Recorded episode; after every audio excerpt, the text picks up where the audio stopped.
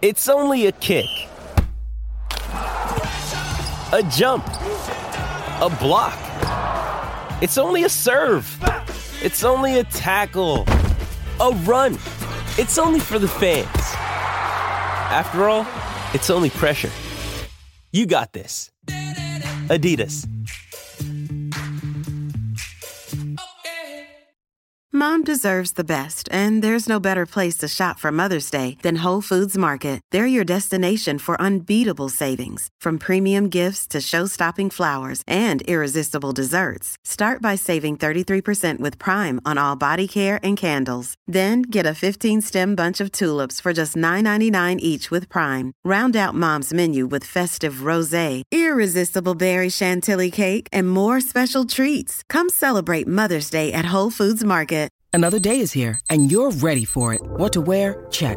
Breakfast, lunch, and dinner? Check. Planning for what's next and how to save for it? That's where Bank of America can help. For your financial to-dos, Bank of America has experts ready to help get you closer to your goals. Get started at one of our local financial centers or twenty-four seven in our mobile banking app. Find a location near you at bankofamerica.com slash talk to us. What would you like the power to do? Mobile banking requires downloading the app and is only available for select devices. Message and data rates may apply. Bank of America N A, member F D I C. The sun is shining. Manchester United sit comfortably second in the Premier League. Academy graduate Mason Greenwood scoring twice against Burnley, and Uruguayan matador Edinson Cavani joined him with one of his own late on. United are in the semi-finals of a European competition, and so, after all that this week, we should be smiling. But we're not. And not for the right reasons either. Football should make you sad. That's the beauty of it. The roller coaster ride we all endure, no matter the size of our club, no matter the location of our fixtures. But football should make you sad because of the defeats, the last minute goals conceded, the penalties missed, the trophies lost. Not because of this. Not because of a group of owners who don't know us, who don't understand us, don't understand what we care about, and who wouldn't care anyway. So welcome to the Manchester United Weekly Podcast, where today I am, at least, sad, angry and uh, ashamed of my football club and the others who have come together to uh, attempt to found a European Super League, or as it should be known, the European Franchise League. So we'll be talking about that, as well as a win against Burnley and an upcoming trip to Leeds, both of which all feel a bit hollow now. Jack, I was sat in bed last night reading the ever-developing news, which was delayed and delayed and delayed.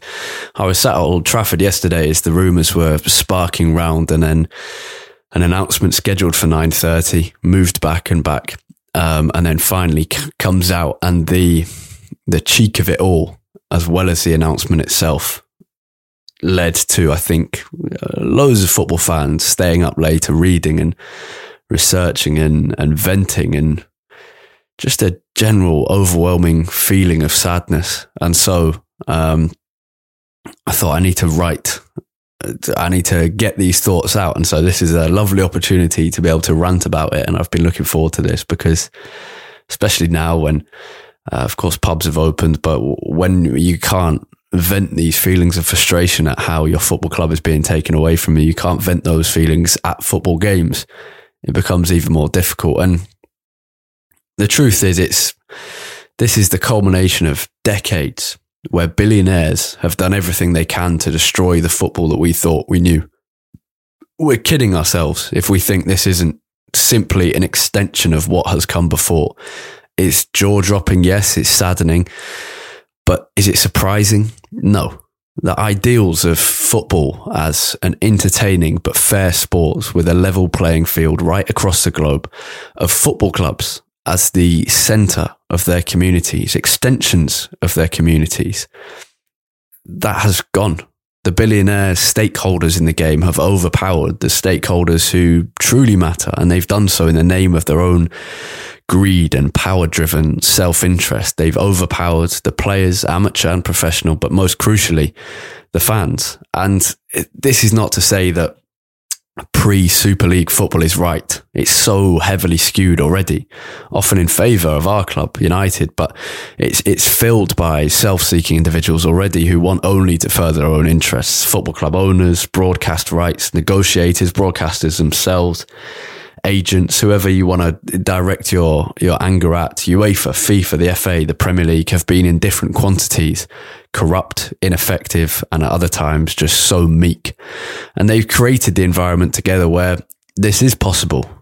They've widened the gap between the elite and the slightly less elite to make it so that the vast majority of the football pyramid has been and is hanging on by a thread, a thread held up by the so-called elites who then patronize the football community with their hollow claims of supporting the football pyramid, as Joel Glazer did in his quote on that press release. And fans warned of this. Oh, we warned of this. United fans, a long time ago, we said the Glazers were a bad thing, and the F A, the Premier League, UEFA, FIFA, the government, they stood aside. They declared them fit and proper. Um, these greedy non-football fans who bought the club without investing a single dollar of their own and who have then milked it for everything it's worth, even, and let's not beat around the bush, even in a global pandemic, taking dividends out while they spoke of the financial strife going on inside the club. And that is, that is the worst bit about this. These clubs are exploiting the unique situation of a global pandemic to create a kingdom for themselves to lay about in for money, power, and what I guess they think is of prestige. It's just greed all over. I mean, Joel Glazer, United's owner for sixteen years now, who is very rarely seen at Old Trafford, who has given just one interview in his time as owner, has now appointed himself alongside the also odious Florentino Perez, Agnelli and the rest. These people have anointed themselves as the voice of the football pyramid, declaring these founding clubs to be saviours of the rest. As Laurie Whitwell from The Athletic tweeted yesterday, it is a nauseating money grab marketed as a love for football. These owners being the ones who have taken, taken and taken out of a club, but who talk of the chance for world-class facilities with the new Super League, but haven't renovated Old Trafford in their sixteen years in charge.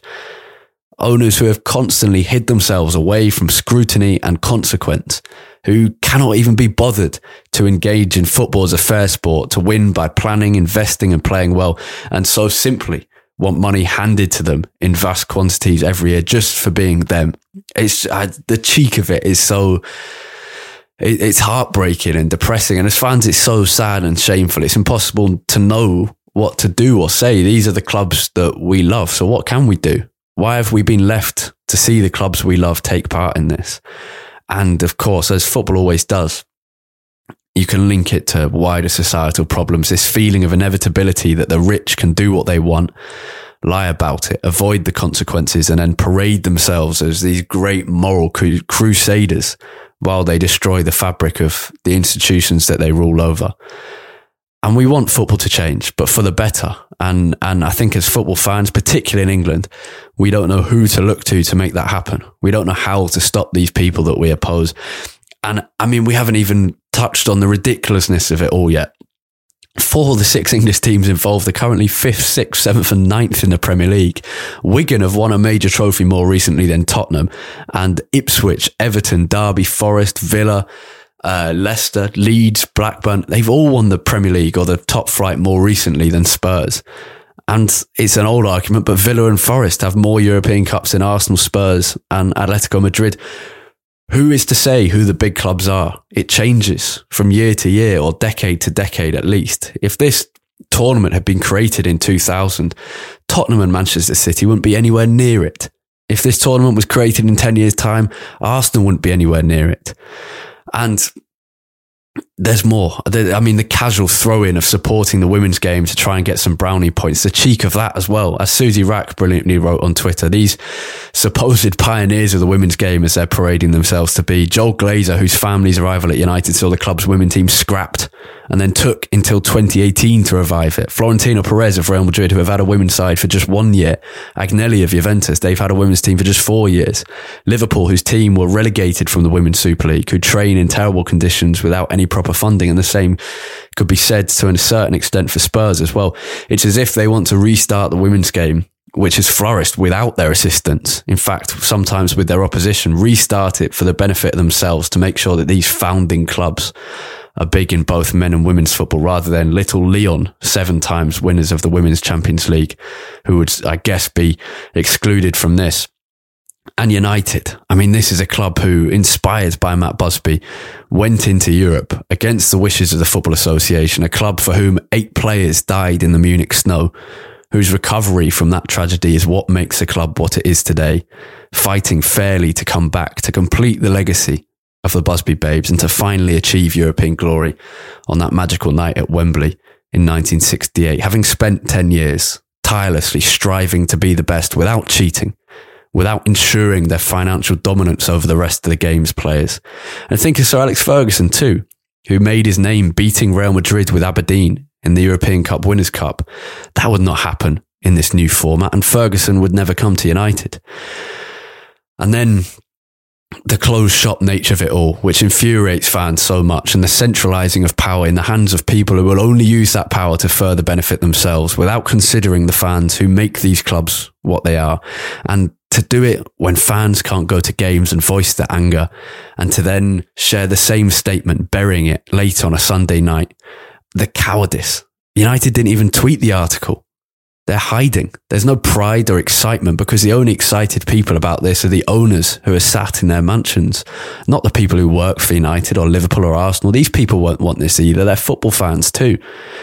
I mean, they have shat on everything that makes football brilliant. Its unique ability to transcend economic, political and social boundaries and be a level playing field. And of course, it hasn't been a level playing field for a long time, not for decades and decades, but this in particular is the greatest example of, of misunderstanding and pure greed for decades too. And hopefully this is a watershed moment where we say, no, fuck off.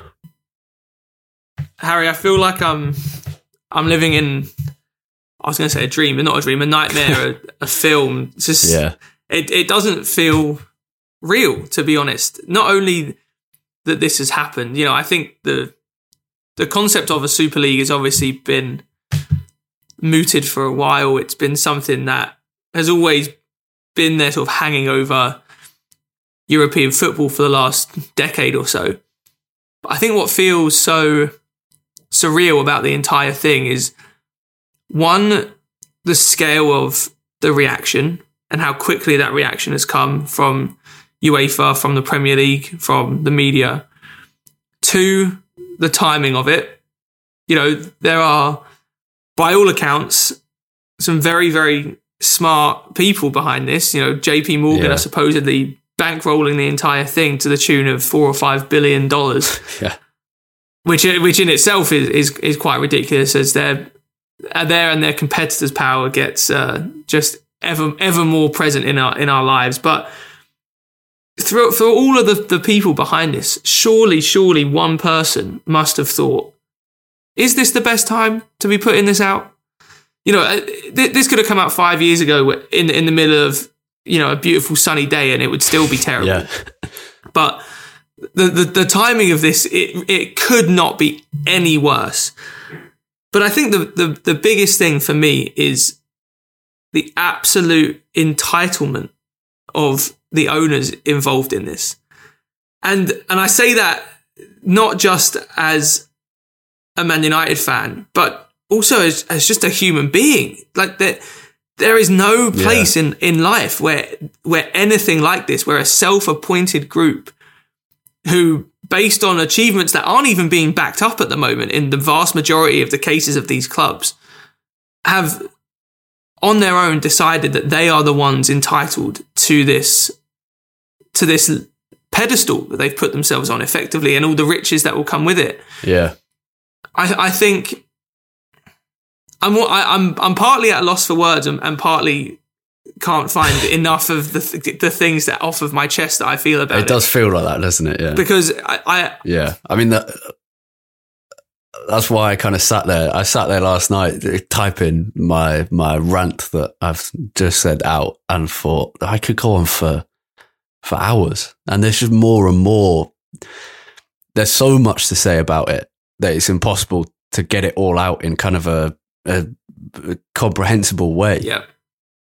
I, I think, I, I think the, the biggest thing for me is is that entitlement. You know, the it's so difficult to actually get your head around just how up your own arse you have to be to to do this, know, you know, yeah. like, and the money behind it, sure, is there, but at a certain point, is there is there no level of looking at yourself in the mirror and thinking, can we do this? Yeah.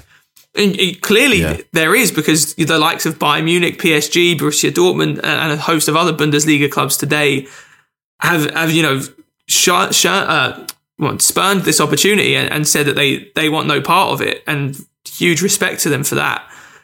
You just wonder, these owners have had almost everything their own way for the last yeah. fifteen, twenty years. Football, you know, it's not as if we're talking about owners that are only able to take minority stakes in clubs where they're having to deal with, you know, fan clubs and unions all the time to get everything through. And, and these are still clubs owned majority by fans, by the people that actually pay the money every week to show up and watch them.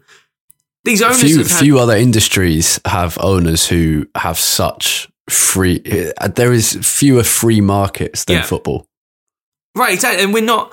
This wouldn't make it right, but you could maybe understand the decision somewhat from from owners if they were hamstrung and unable to make any changes at a football club because yeah. they weren't given the power or the opportunity to do it. But that is absolutely not the case. In the last two decades, football has become a sport that is so, so dominated by owners, and everything in the way that football is funded with the T V deals, in yeah. the way that football has become so much less about fans, everything is already skewed so much towards owners, towards the commercialization of football.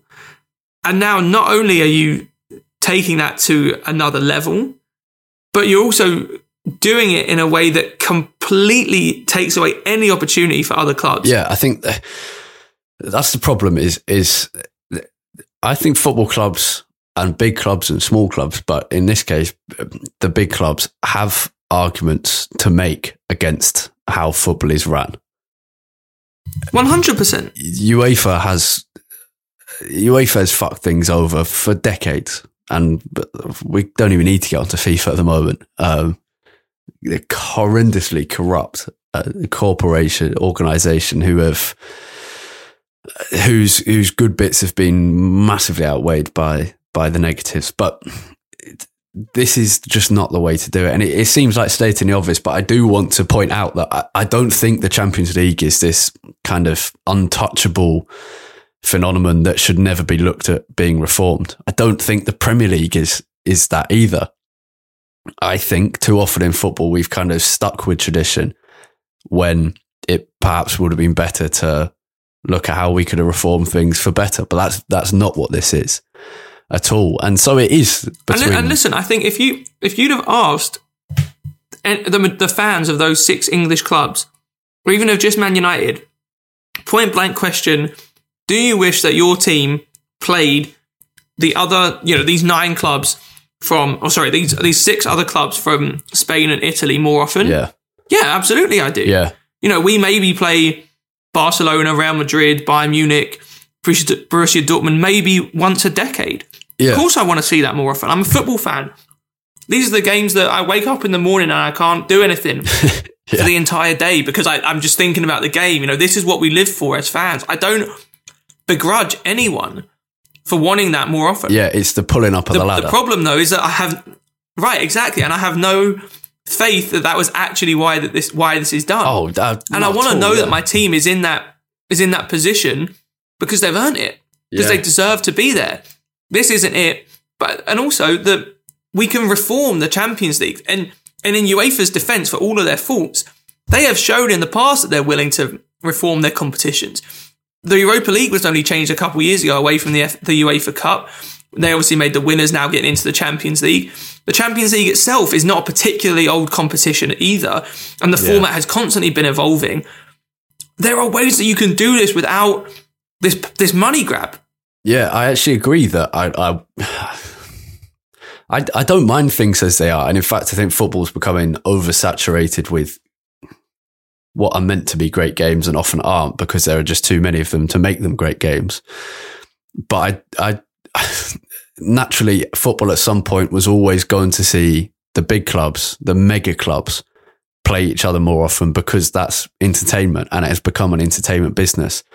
But it is the the pulling up of the ladder. And it, the comparisons to the Premier League, yes, maybe the ideals behind it in terms of profit and, and greed are the same, but the ideals aren't behind it in terms of competition and, and, and yeah. justness. And I mean, there was a, a thing earlier from, uh, there was a, a source from United that I can't remember who, who spread this, but it, it was a reliable um, source using Matt Busby as a comparison, his defiance in going into Europe. And I mean, just wow, the the lack of understanding of the history of football. And I can come back onto that in a second, but this is Matt Busby, who said in nineteen seventy, we must prevent a football club ever being run like a supermarket, with profit the only real motive. I hope we shall never sacrifice our sporting principles on the altar of big business.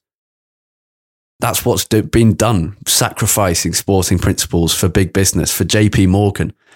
Why the again, fuck should J P Morgan get any say in the running of football? Again, just have some self-awareness and, and have some awareness of what the history of the football club that you work for is. So you could not get a worse person's name to invoke uh, in favour of this as Sir Matt Busby. Sir Matt Busby wanted to go into Europe yeah. because we had earned it. We were the best team in the country, and we deserved to be yeah, in Europe. And that was what it is, and he wanted the players to be able to have that new challenge. Yeah, exactly. And and that quote I just read was tweeted by uh, Barney Chilton from Red News, and and someone replied, uh, an account called Toe in the Water, but I thought I'd read this tweet out because it's, it's spot on. Busby was opening up the football world in the nineteen fifties, where Where, so teams and fans from different cultures could meet. Today's throbbers are climbing into a gilded cage and hauling up the ladder so no one else can join. And it's exactly right. The comparison is an utterly ridiculous one. But also in terms of the history, what I, one of the big reasons I'm so angry about it is because football as a game is what you can range anywhere from one hundred twenty to one hundred forty years old. Over that one hundred forty years, hundreds and hundreds of football clubs from hundreds of cities, from uh, tens of countries, perhaps hundreds, have contributed to the history of the sport and contributed to making it globally the most successful, I guess you can say, the most popular sport. The, it is probably the greatest cultural phenomenon of the modern world. Nothing crosses boundaries like football does. The idea that just these twelve clubs should reap the rewards of one hundred forty years of a sport, should take all the reward, is just, yeah, the lack of self-awareness, the lack of knowledge of, of, of the history of the sport, which they've bought themselves into. And I, but I mean, there's, there's so much more to say. I mean, like, I, what yeah. I would say is, is separate. It's so hard, but you, you've got to separate the clubs from the owners, because these are our football clubs. Um, and I guess, uh, yeah, the anger should be directed at owners, not the clubs, but it, it does bring into focus everything of the last thirty years. And we, we cannot forget what has led to this, to uh, the Premier League, where major clubs agreed to break away, to, to build a mechanism for ever greater profit and commercialization, the severing of ties with the community, the rise in ticket prices, the the change from yep. us being fans to us being just pure customers. And to be fair, we, we also can't forget, and I think this is my most important point, how the Premier League and the F A and the government opened their arms to sports washing nation states, unsuccessful businessmen who sought only to leech off the emotional attachments that we hold as fans to our clubs. And this is what James Montague, who who is always brilliant, but also his book, The Billionaires Club, has been saying recently. Football has been allowed to grow into like this host for billionaires, emperors, sheikhs, oligarchs, a plaything for the super, super rich, a, an exercise in soft power. And it's all the result of this intensely free market where only tradition, and this is a problem, only tradition, not regulation, has held things back, where governments across the world never get involved because it's only a game. And, and it's not. This is communities. This is people's livelihoods. This is, a, as I said, a great cultural phenomenon. And people have let these people in, and now they've wrestled control away from where it should be. The, the idea that this is, you know, just a, a game and a product that's will just be changed and modified, and that's it, and that that's what we should accept, is, I mean, it's just completely antithetical to to every single thing that English football stands for. You know, if you watch, there's, there's a reason why any documentary about any football club from any period, where does it always start? It doesn't start with the club, with the manager, the owner, or the executive director. No, it, it starts with the people in the town, in the community, because that is yeah. what football clubs are about. And I know that they haven't... To be honest, football pro- hasn't been about that probably for the last thirty years, if we're being honest. Yeah. But they have retained, I think, the the underlying heart and soul of being clubs and organisations rooted in their community. And although, yeah. especially for the top clubs, it has it's become something of a of a P R machine, and it's it's become yeah. less of a less true, I think, for the top clubs than any others. They have still retained, I think, a to a large degree, at that least sense the shred that they of that are. Has been there. Yes, exactly, exactly. This, this is completely against it, and and don't as well discount the fact that actually what people love about football, and especially when football first became, you know, the sport in Britain, really after World War Two.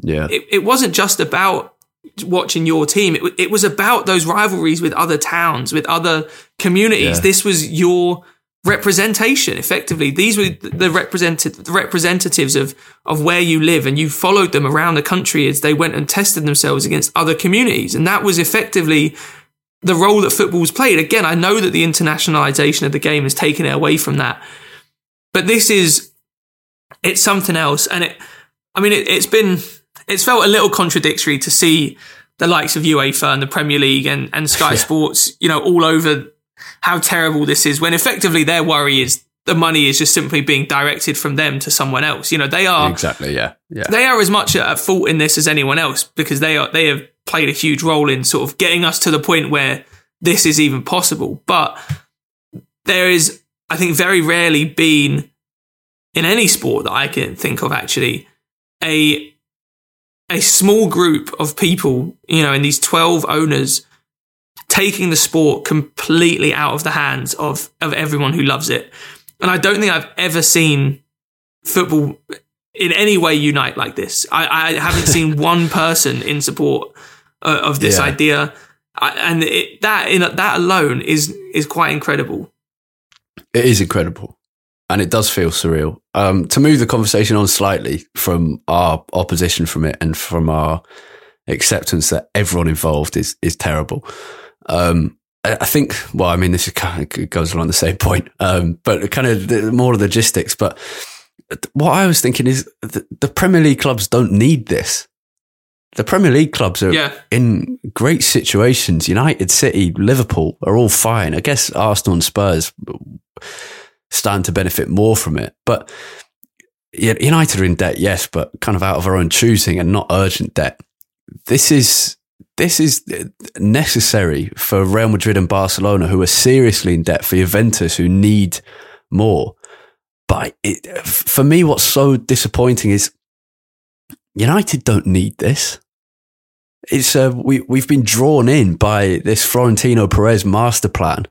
We've gone all wide-eyed at the chance of some extra money. And that's why, that's why I feel absolutely fine saying, I've got no hesitation in saying that this is just driven by greed, because a lot of the time it's, it's easy to throw that word around without kind of being able to know for sure. But United don't need this. It's just kind of seeing the money and, uh, and running for it. Yeah, yeah. I mean, if there's any club that has shown that you don't need these huge games, that you yes, don't need yeah. to be one of the best teams in the world, That's awesome. to to maintain a good financial yeah. footing, it's Manchester United in the last decade. You know, we we don't need this. We simply do not need the extra money. The owners are not only making a profit profit from Man United, but using it as as a collateral in the loans that they're taking out. If it's it's just another asset to them. It, it's done everything yeah. that they could have they could have asked for. They've they've housed debts in United. They've used it to then clear the debts by using it as collateral and loans. They're, yeah. Th- what more could you ask for to get out of this? Uh, it does.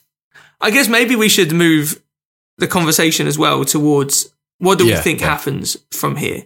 Because there's obviously been, there's been so much talk and a, a lot of it fake. And, and last night was a yeah. really difficult time to decipher what was actually going on with this. But there's been so much talk from UEFA, from the Premier League, from the other domestic leagues that, you know, teams could be thrown out of Europe this week, that teams could be, titles could be stripped, points deducted, huge fines, whatever. But, I mean, coming on from, from here, where, where do yeah. you see this going? Uh, it is the important point now. Um, I, in an ideal world, if uh, I'm more going to focus on what I'd like to see the response be. And in an ideal world, I'd like to see, just from a U K point of view, the government step in, the creation of an independent football regulator to oversee regulation on the F A, on the Premier League, the E F L, which has been needed for so long, and people have been calling this for a long time. And then the imposition of the fifty plus one rule, as in Germany, which I think would have prevented this from happening in the way it has done. That's not to say it will prevent a European Super League being created. And that's not even to say the creation of a European Super League is, is undoubtedly a bad thing, because if it was done, it, a renewal of the Champions League, a new version of the Champions League, as we said, wouldn't, isn't fundamentally a bad thing. But I think, yeah, so that in an ideal world, I'd like to see government intervention in fifty plus one. In terms of what I expect to happen is I can't see that, because I have no trust in the British government anyway, but I, it feels like everything will be fought in court cases between UEFA, uh, the Premier League, the Super League, et cetera.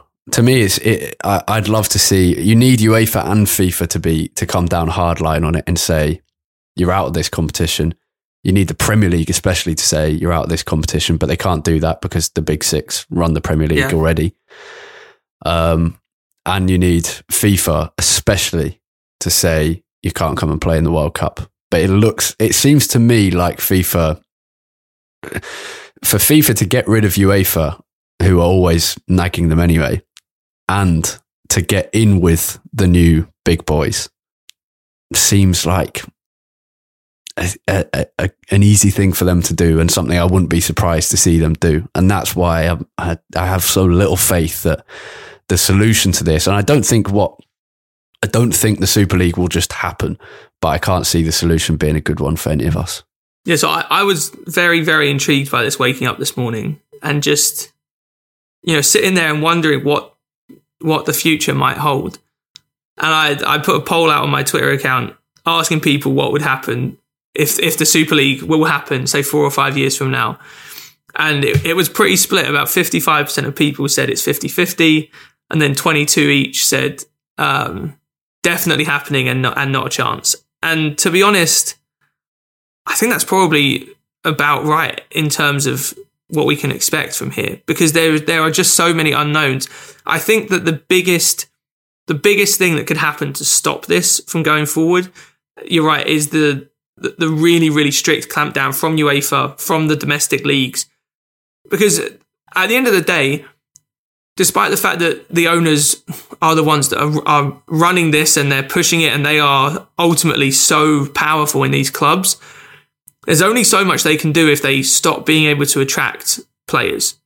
You know, I mean, if you're a player at Manchester United right now who is being told that in two years' time you're going to play twenty games a season in this Super League, have no Premier League games, no F A Cup games, you're not going to be able to play in the Euros for your country, what, why why would you want to stay? Why wouldn't you go and play for, for Bayern Munich or P S G yeah. or Leipzig?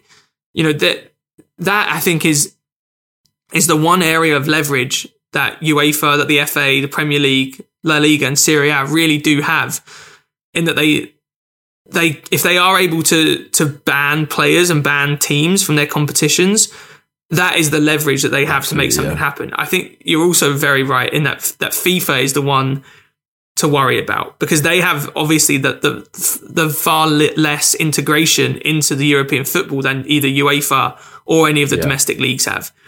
You know, the Premier League is not reliant on UEFA, and UEFA isn't reliant on the Premier League, but they work very much hand in hand. FIFA is almost com- completely separate to that. FIFA doesn't care what happens in the Premier League. They don't care what happens in the in the Champions League. and based on, as as you were pointing out, the the past uh, not warm relationship, let's say, between FIFA and UEFA, they may see this as an opportunity to suddenly restructure the game with everything under FIFA's banner. And I think the World Cup, you know, that is, despite the the, the Super League, the Champions League, whatever, the World Cup is still the, the yeah, pinnacle of the sport for any player. And to be honest with you, as much as I don't, as I hope that this wouldn't be the case, players might say they're willing to forego playing at the Euros if they can still play at the World Cup, or even forego playing in domestic leagues. I'm not, I'm not so sure about domestic leagues, but I think if you said to a player, you'd have to forego playing in the Euros, they might do that if they could still play in the World Cup. Yeah. You, you saying that's just making me think of um, rugby, where England for a long time held the rule that players who yeah. played in foreign leagues abroad, most often France, couldn't then play for the England national team. So obviously did forego their chance to play in a World Cup.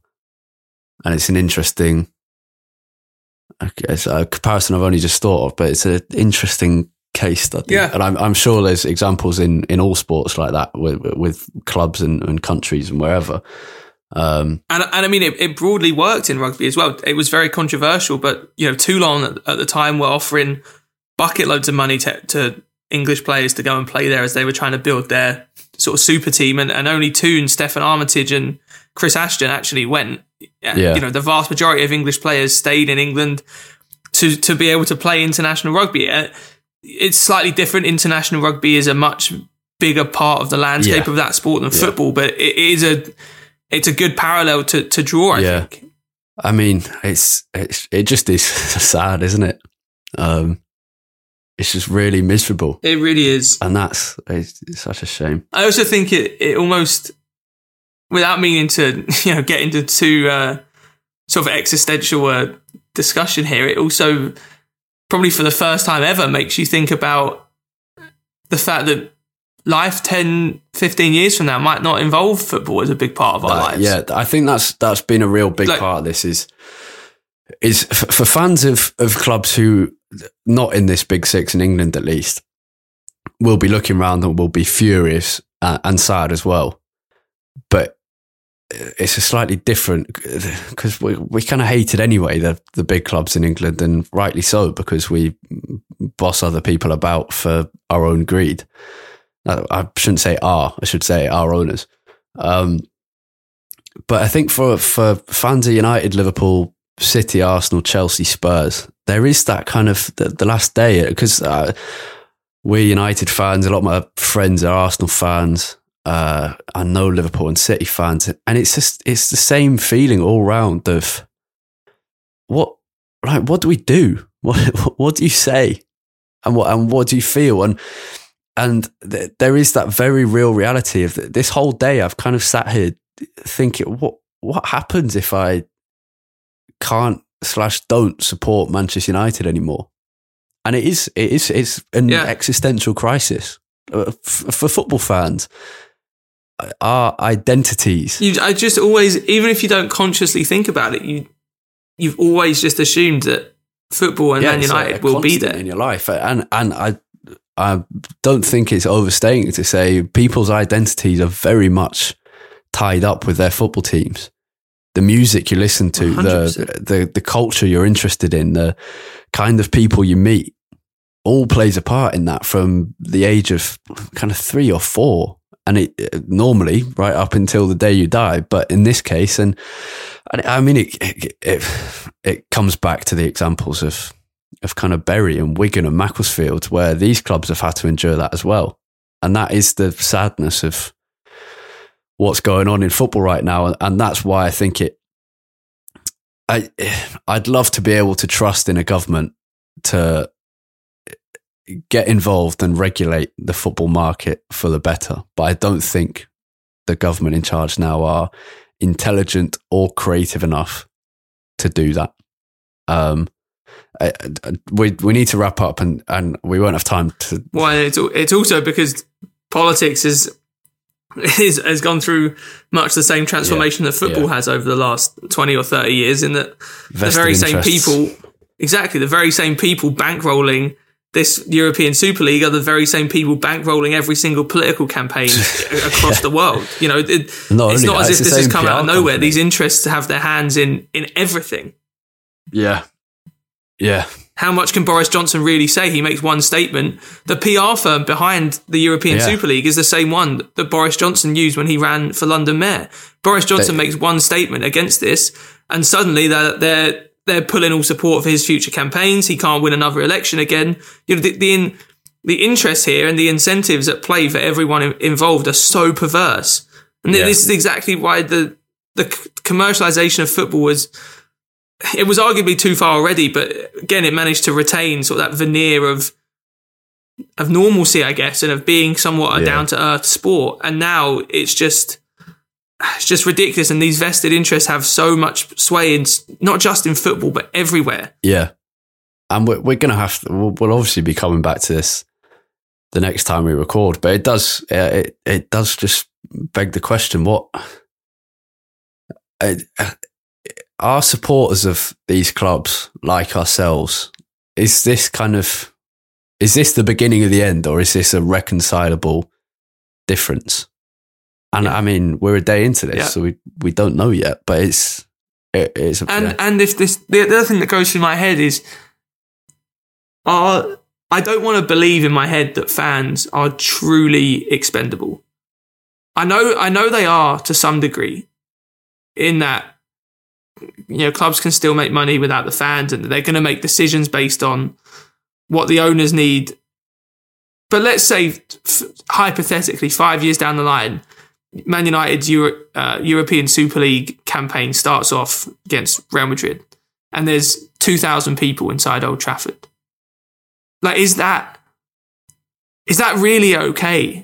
You, you know, and I, I know it's not okay, but like, to the owners, is, is that really what they want as well? Like, is, as long as the T V money's coming in, is, is that fine? Or like, yeah, those optics surely at at some point must have some sway. Well, the uh, truth I, is, I don't if, know if I'm if they don't get the fans in here, which is a possibility, then you just take it to America, you take it to Asia, you take it to somewhere oh, where, yeah, and then true. suddenly that's that's why it's called the Super League, not the European Super League, yeah, because that's true. It can be lifted and transported and taken to another planet, almost literally, depending on how Elon Musk does with his rockets. Um, I, we we need to wrap up, and I, we'll go to a youth loan and women's roundup. We haven't got time to discuss the games because um, we, we have things to do. But t- to conclude, Mason Greenwood's good again. That's basically oh it. yeah, Greenwood's Not good. Again, he was never bad. Good, he's he's it, great. And that's yeah, it. yeah, he's great. Um, if anyone's interested, I did a I did a patron bonus episode after the Burnley game from Old Trafford where I did speak about the game. So if you really want to hear, I'll make that free to listen to so that people can go and listen to that. Um, but to, to conclude, a, a report from Mike Keegan from the Daily Mail saying Edward was held an emergency briefing with United players at Carrington this morning, and a source says some of the players were seriously unimpressed about the Super League and the club's central role in it, and that the players made their feelings known to him via a Zoom meeting this morning. The reception among the squads was lukewarm at best, and Woodward told the squad they were acting in the club's best interest. But not only are they angry that they were left to find out by the media about what happened, but that their manager was left, left to face the press when the owners had concocted this.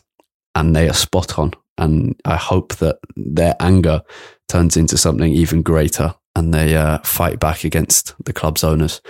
Um, right, we're going to go to Youth Loan and Women's Roundup, and then we will say goodbye, bid you farewell. United's under twenty-threes were beaten three nil by City at the weekend. Not much to say about it, really. United just coming up against a, a better, more experienced and more consistent City team. A, a poor performance, really, and uh, a lot to learn from it. And I, I mean, an optimist would say academy football's all about player development and learning from these experiences, and they'd be right, but this wasn't a, a great one. Anthony Elanga was all right. His final ball and final shot was off a couple of times, but in terms of creating chances and, and keeping going and trying to provoke the City defence throughout, he was probably United's best player. The under eighteens um, also endured a difficult weekend, losing three two to Newcastle. A debut for Kingdon in defence. Goals came from Zidane Iqbal and Dylan Hoogeverf. Uh, both of United's goals were actually late on, and that made it two two. But then Huntley scored in the last minute for Newcastle to condemn the under eighteens to defeat, which is disappointing. Um, a couple of other disappointing bits um, as well in low news. James Garner made a mistake for Nottingham Forest to interrupt his otherwise excellent form. Manager Chris Hughton um, said afterwards, I mean, Garner played ninety minutes for Forest. They, they lost two nil to Huddersfield, and he played a misplaced pass that, that led to one of the goals. And Chris Hughton said of it, um, I think he's disappointed. That's James. With the hole that opened up, I think he needed a little bit of help from the other players in the team. He's a young player, and young players feel that disappointment a little bit more. What I can tell you, if you're assessing the goal, is when you're in that position, you need people to help you out a bit, and he didn't get that support that he needed. Uh, so uh, great from Hughton to take the pressure off Garner, and, and, and some nice supportive words. It, it wasn't a catastrophic effort, and as Hughton said, um, He he needed support from his teammates. Uh, elsewhere, Jesse Lingard scored another goal, of course, a penalty for West Ham this time, but they, like United's under eighteens, were beaten three two by Newcastle United. Ethan Laird actually had a very good performance for M K Dons, a one nil win against Portsmouth. Good win for them as well, actually. Uh, Laird won the penalty for the M K Dons goal and was playing at right wing back. Is just he, he gets forward so much and enjoys it there, knowing that he he's got some defensive support behind him. Um, in terms of how his development's going, he, he's shown what he's always shown, which is great attacking quality.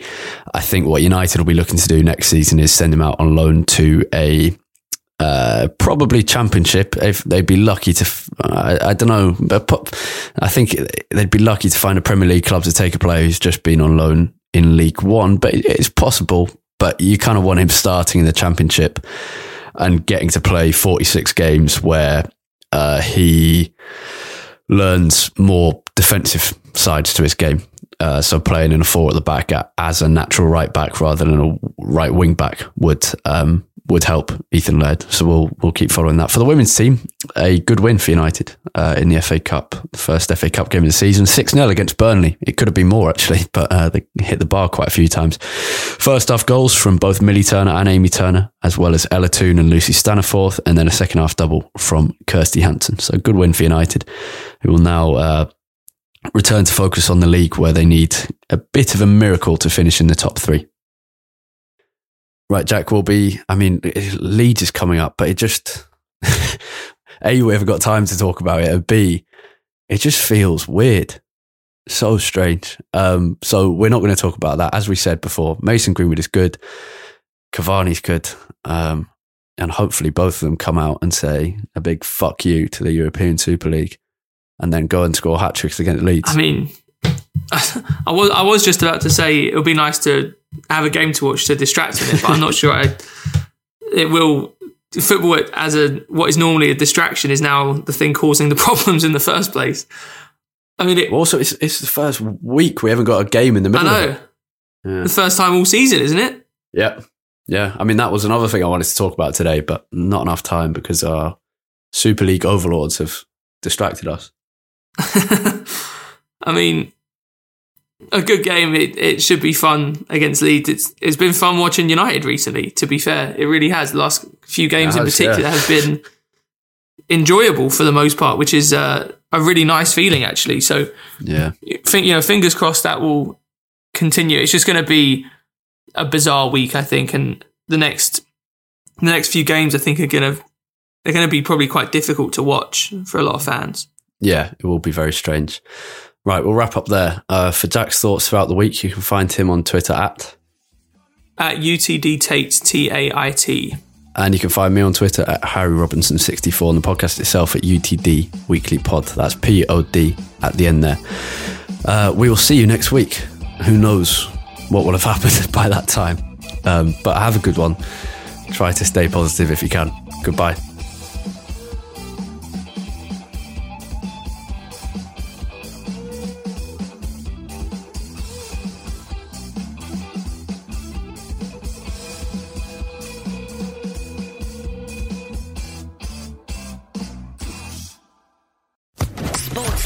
Podcast Network.